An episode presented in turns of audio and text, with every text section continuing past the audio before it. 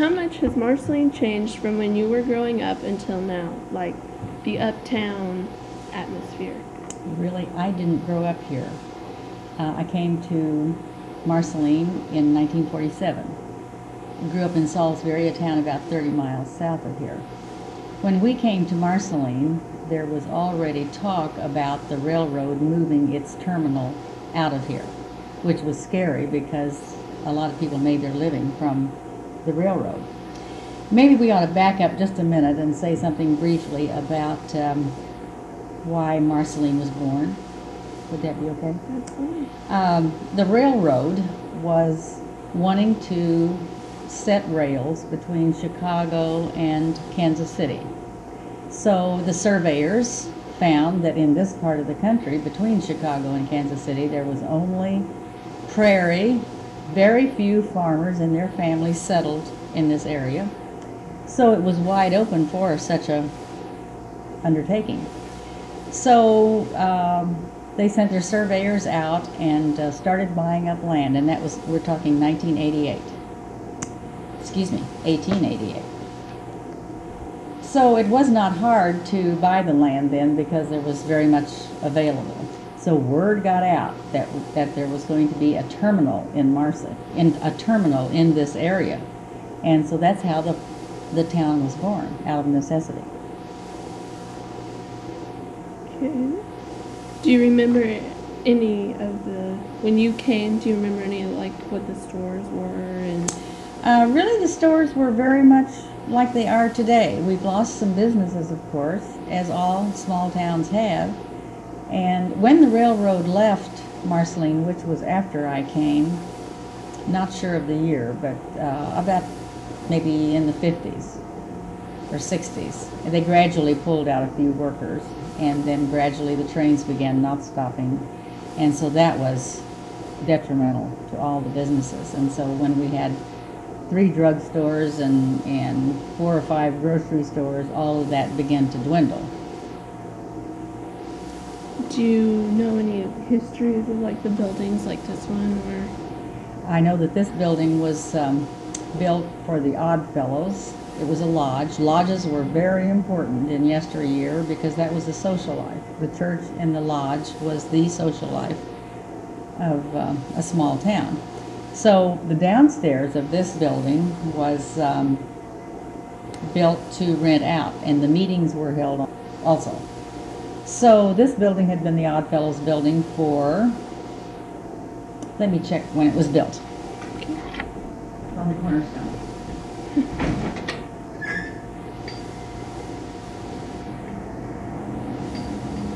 Nineteen fifty. So, uh, in, this building had been a lot of things. The rental part, the downstairs part, had been a grocery store, a pool hall, a tavern, all kinds of things. And then, um, 11 years ago, we had a town meeting and a group uh, who came around trying to show small towns what they could do to revive themselves or hold their own came and we had a lot of young people that came also to that meeting.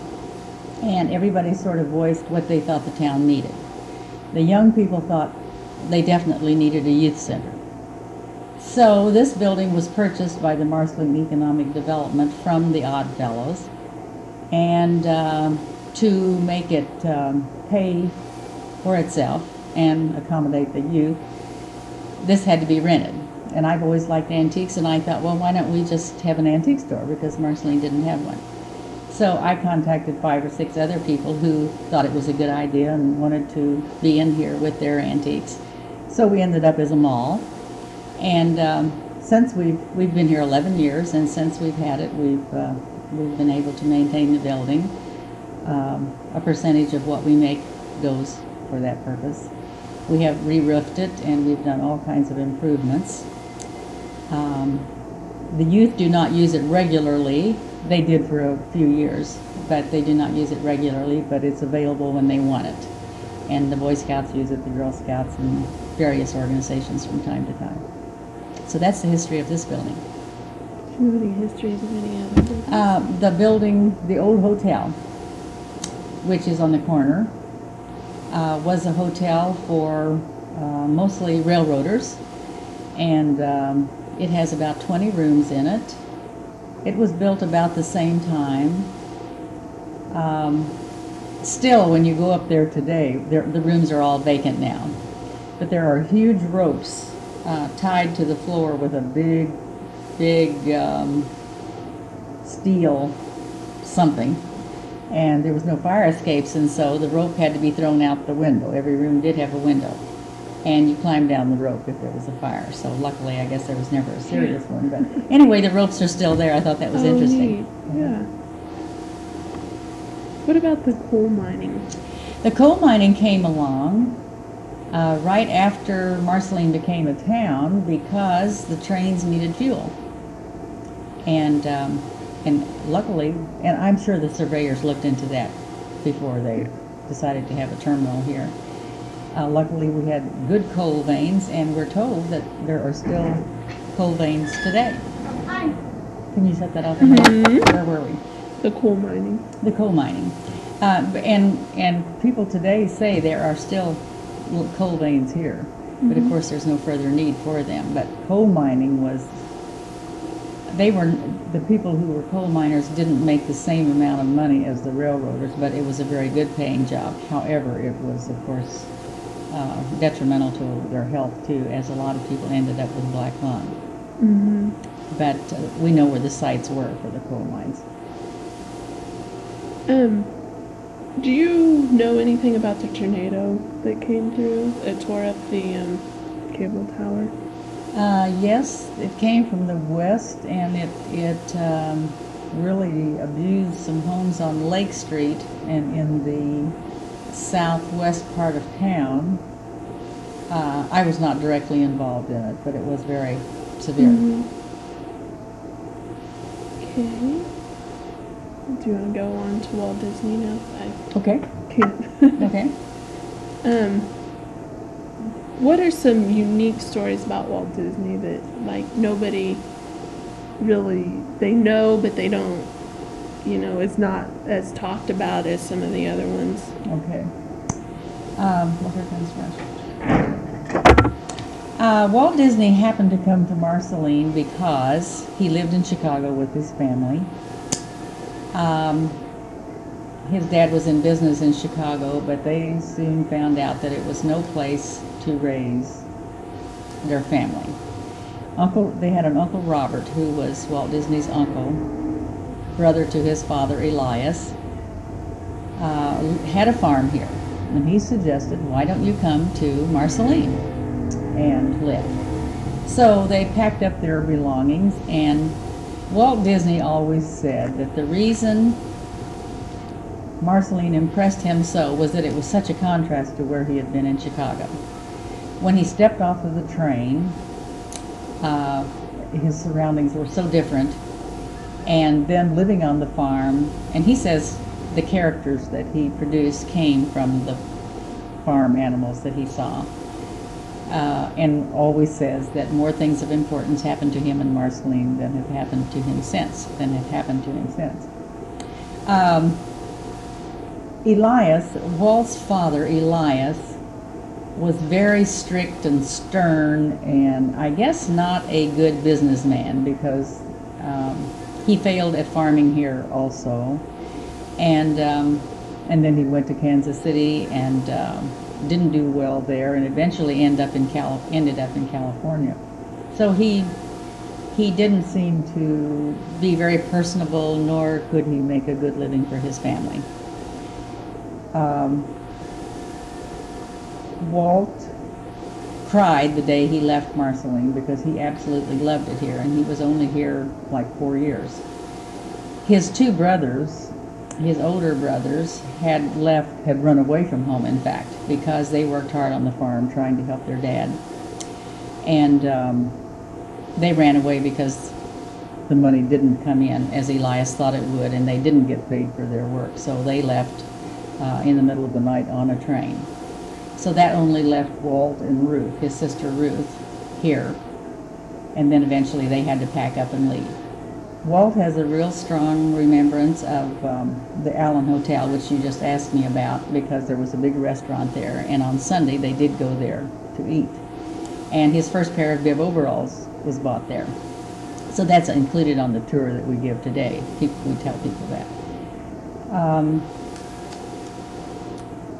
then they went to Kansas City. Walt went to Kansas City and uh, with his family, and there he started carrying newspapers and doing everything, anything he could for money. And eventually, he went into the armed services. So um, that was sort of his time in Kansas City. In the um, 50s, the city council here wrote a letter to Walt Disney asking him to return to Marceline and he very readily accepted. So that was in 56. Um, there was no, we didn't have a motel in 56 in Marceline, so there was no place for him to stay. And luckily for us, we had just built a house that had air conditioning and ample bedrooms.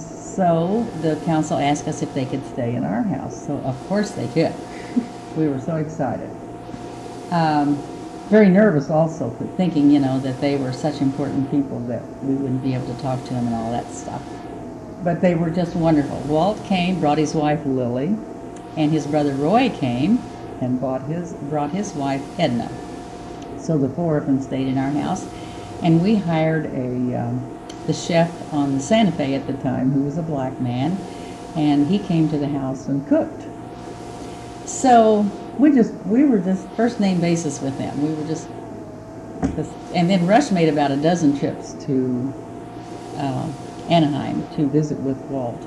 Walt, the very first trip when he came back here, he went back out to his boyhood home, and he said, "I I want to restore this as it was when I lived here, thinking the day would come when." Children in the Midwest would not know what a Midwest farm was like, with the chickens and the pigs and the little Mhm. farm, the ordinary animals. And of course, he's right. It has come to pass. So uh, he asked us to buy the farm because he knew that if Walt Disney wanted to buy the farm, the price would soar. So after Walt left, we just bought it. And um, but we told Don Taylor, the man that we bought it from, what was expected to happen, and um, and Don was very pleased about that. It didn't. He was real tickled.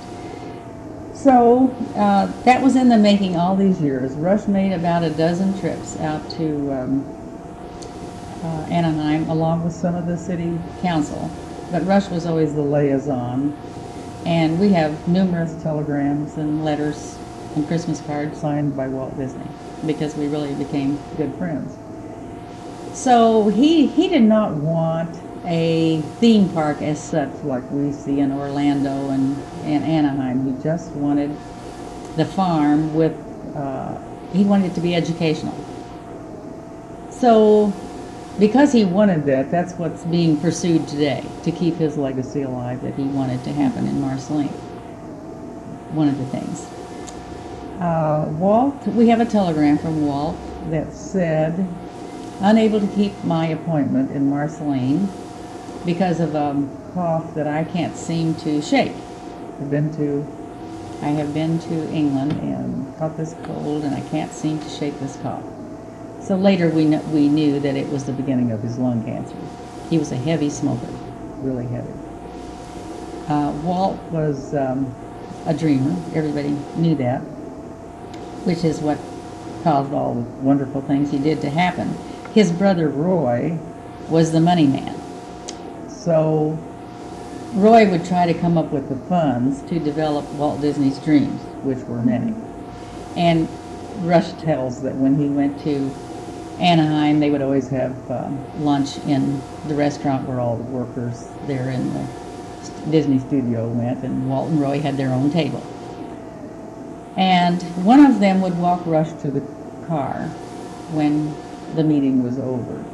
And if Walt walked Rush to the car, he would say, Now, this is the way to handle my brother Roy. He's kind of tight with the purse strings, but if you work it this way and if you say this, I think he'll find the money. And if he walked to the car with Roy, Roy would say, "Now, Rush, you kind of got to take Walt with a grain of salt because he's a dreamer, and he'll he'll come up with some ideas that there's no way they would happen." So we always laughed about that, and that was exactly their personalities. Yeah. And Walt and Roy didn't always get along because um, there were some real drifts between them because of Walt plunging into something that Roy didn't think would work. And not everything Walt did was successful. He did some, uh, during the war, he had some investments that, that fell flat. So then, of course, um, the Disneyland thing came along, the idea, and um, that was still when we were making all of our visits back and forth. Uh, of course, we were just a small uh, thing to think about because he had Disneyland going and lots of other things, but he still never gave up on this. And the plans were always rolled up and under his first drawer on the desk. So when Rush would get there, they would, that's where they'd pull them out and, and lay them out. Um, he came back, of course, twice to dedicate the swimming pool and the Walt Disney School, and we all know that he gave uh, nice, generous playground equipment and murals and so forth for the school. However, Marceline never did get any big amount of money. Um, and today, the Disney family says Marceline has their blessings, that everything Marceline has ever done it was in good taste, and they have, we have their blessings, but no money has ever come through.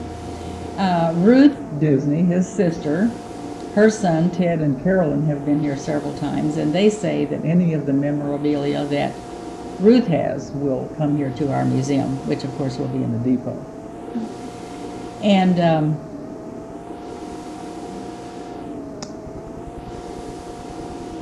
after after the Orlando project started was when Walt became really ill. So the reason the Marceline project didn't develop at that time was because Orlando was so big and so vast that even Roy kind of forgot about Marceline. And then Walt became sick, and um, even though his plans, they tell us that in the hospital when he was dying, he was looking at the ceiling tile and still planning Marceline along with Orlando. But uh, his untimely death, of course, caused nothing to happen in Marceline at the time. So, in about five years, um, Roy Disney called Rush and asked him to buy the farm back. That they didn't see that anything would ever happen. And we, frankly, we didn't either after Walt died because he was the dreamer and had the ideas. So we kind of gave up too. Uh, meanwhile, Walt gave Kay a job in Disneyland uh, well, during all these transactions. Hi. So the important dates uh, about Walt Disney are these. He was born in Chicago in 1901. In 1906, he moved to Marceline. In the fall, he attended first grade at Park School in Marceline. Summer of it of 1911, he moved to Kansas City, Missouri. Then, July the 4th, 1956, he returned to Marceline to dedicate Walt Disney Park and swimming pool. And on October the 16th, 1960, he returned to Marceline to dedicate Walt Disney Elementary School. Then, July the 4th, 1966, he gave Disneyland's Midget Autopia ride to Marceline. And that was the first ride to ever retire from Marceline. And um, in fact, they're going to, it will give Marceline a lot of publicity. They're going to have a yesteryear kind of a land at Disneyland, and they asked for one of the rides back, and it's going to be in this area that's going to be old rides and memorabilia. So Marceline will be represented there. Then uh, December the 15th, 1966, Walt Disney died. And then in 68, Walt Disney U.S. postage stamp was issued here at the post office in Marceline. And on that day, uh, Lily came, of course, Walt's wife, and Roy and Edna, and all of Walt's grandchildren, and his two daughters. By now, only one of the daughters is living. Sharon died. And when we had the bus dedication of famous Missourians in Jefferson City several years ago, probably five years ago, um, Diane came and brought several of the grandchildren. And the Marceline tour guides and ambassadors put on a really cute skit in costume for that. And uh, Diane told the group that she grew up thinking that Walt Disney spent, that her dad spent all of his young years in Marceline because that's all he ever talked about. So that was a nice compliment. So then after the farm was purchased back, there was not a lot of correspondence. Uh, we, we had some good friends we had made there uh, that were part of the Retlaw. That was Walt, Walter spelled backwards, and Rush was a part of that organization. And so the people that belonged to that we kept in contact with. They later retired and um, died. The reason we just happened to be the youngest people on the council at the time is how we've outlived everybody. But anyway, now that things are, are looking up again, uh, we, we really feel strongly that we will live to see something happen in Marceline. And, and really, it's Marceline's only hope. Uh, you see, you see small towns all around you dying daily. And um, Marceline, luckily, has held its own. I mean, the people have really bonded together and, and have tried to keep it on the surviving list. And people who've lived here and come back say, well, if it's dying, it doesn't look like it. And so that's a nice compliment to hear. And that's because townspeople keep their places up and, and basically everybody's behind something happening here. And, and, you know, we'll never be an, an Orlando or uh, Anaheim or Tokyo or Paris kind of a theme park. But we just, we just need to keep Walt Disney's childhood legacy alive with some, to retain our small town atmosphere, but still not die. That's the hope. So, What is the history of Walt Disney's boyhood? Um, is where Kayla isn't it where Kay lives now? Yes. Okay, well, um, it was a four-room frame White House, and that, that part is still intact within the house. I mean, they built around it, but those rooms are exactly like they were when he lived here. Right. Um, Nettie Bowley and what grew up, she was a Yoakum, and she lives here in Marceline, and she grew up in um, that house before Walt Disney lived there. So I don't know exactly when it was built, but probably, um, well, it had to be prior to when Walt Disney came in 1901. But uh, it wasn't a very new house, so it probably was built 1880, something like that. And is that It's where 20 acres. that's where his farm that he? Right, so it, it, that was twenty acres. Yeah. And in, in that time, people could make a living on twenty acres. Um, mostly because they raised their food and their animals to eat and so forth. They had an orchard there, which, um, they did sell a lot of apples, and Mrs. Disney was very famous for her apple pies. She was a very endearing, uh, kind lady, according to all the reports. I And Kay does live there now. Yeah.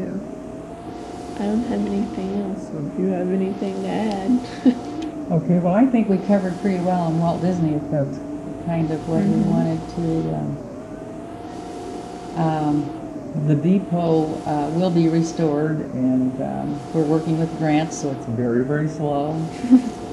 And just when we think we have all the paperwork in, then they come up with another. Uh, Three weeks ago, they said we didn't have the appraisal in, and, and in the two years and three months that we have known that we had the grant for four hundred and fifty thousand, which should take care of the outside of it, no one ever said anything about an appraisal, so, um, That had to be done by a qualified appraiser, which cost twenty-five hundred dollars. That was just a few weeks ago. So the expenses are going on, and we have yet to get our first grant money, but it will come. It will Mhm. happen.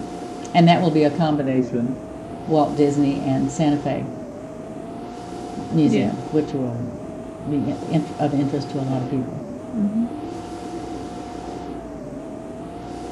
So perhaps this feasibility study that we're, that they're doing, and they're not just looking at Marceline, but they started in Kansas City and, and they're, they're looking at uh, the countryside within hundred and fifty miles radius to Mhm. see what would work here and what wouldn't.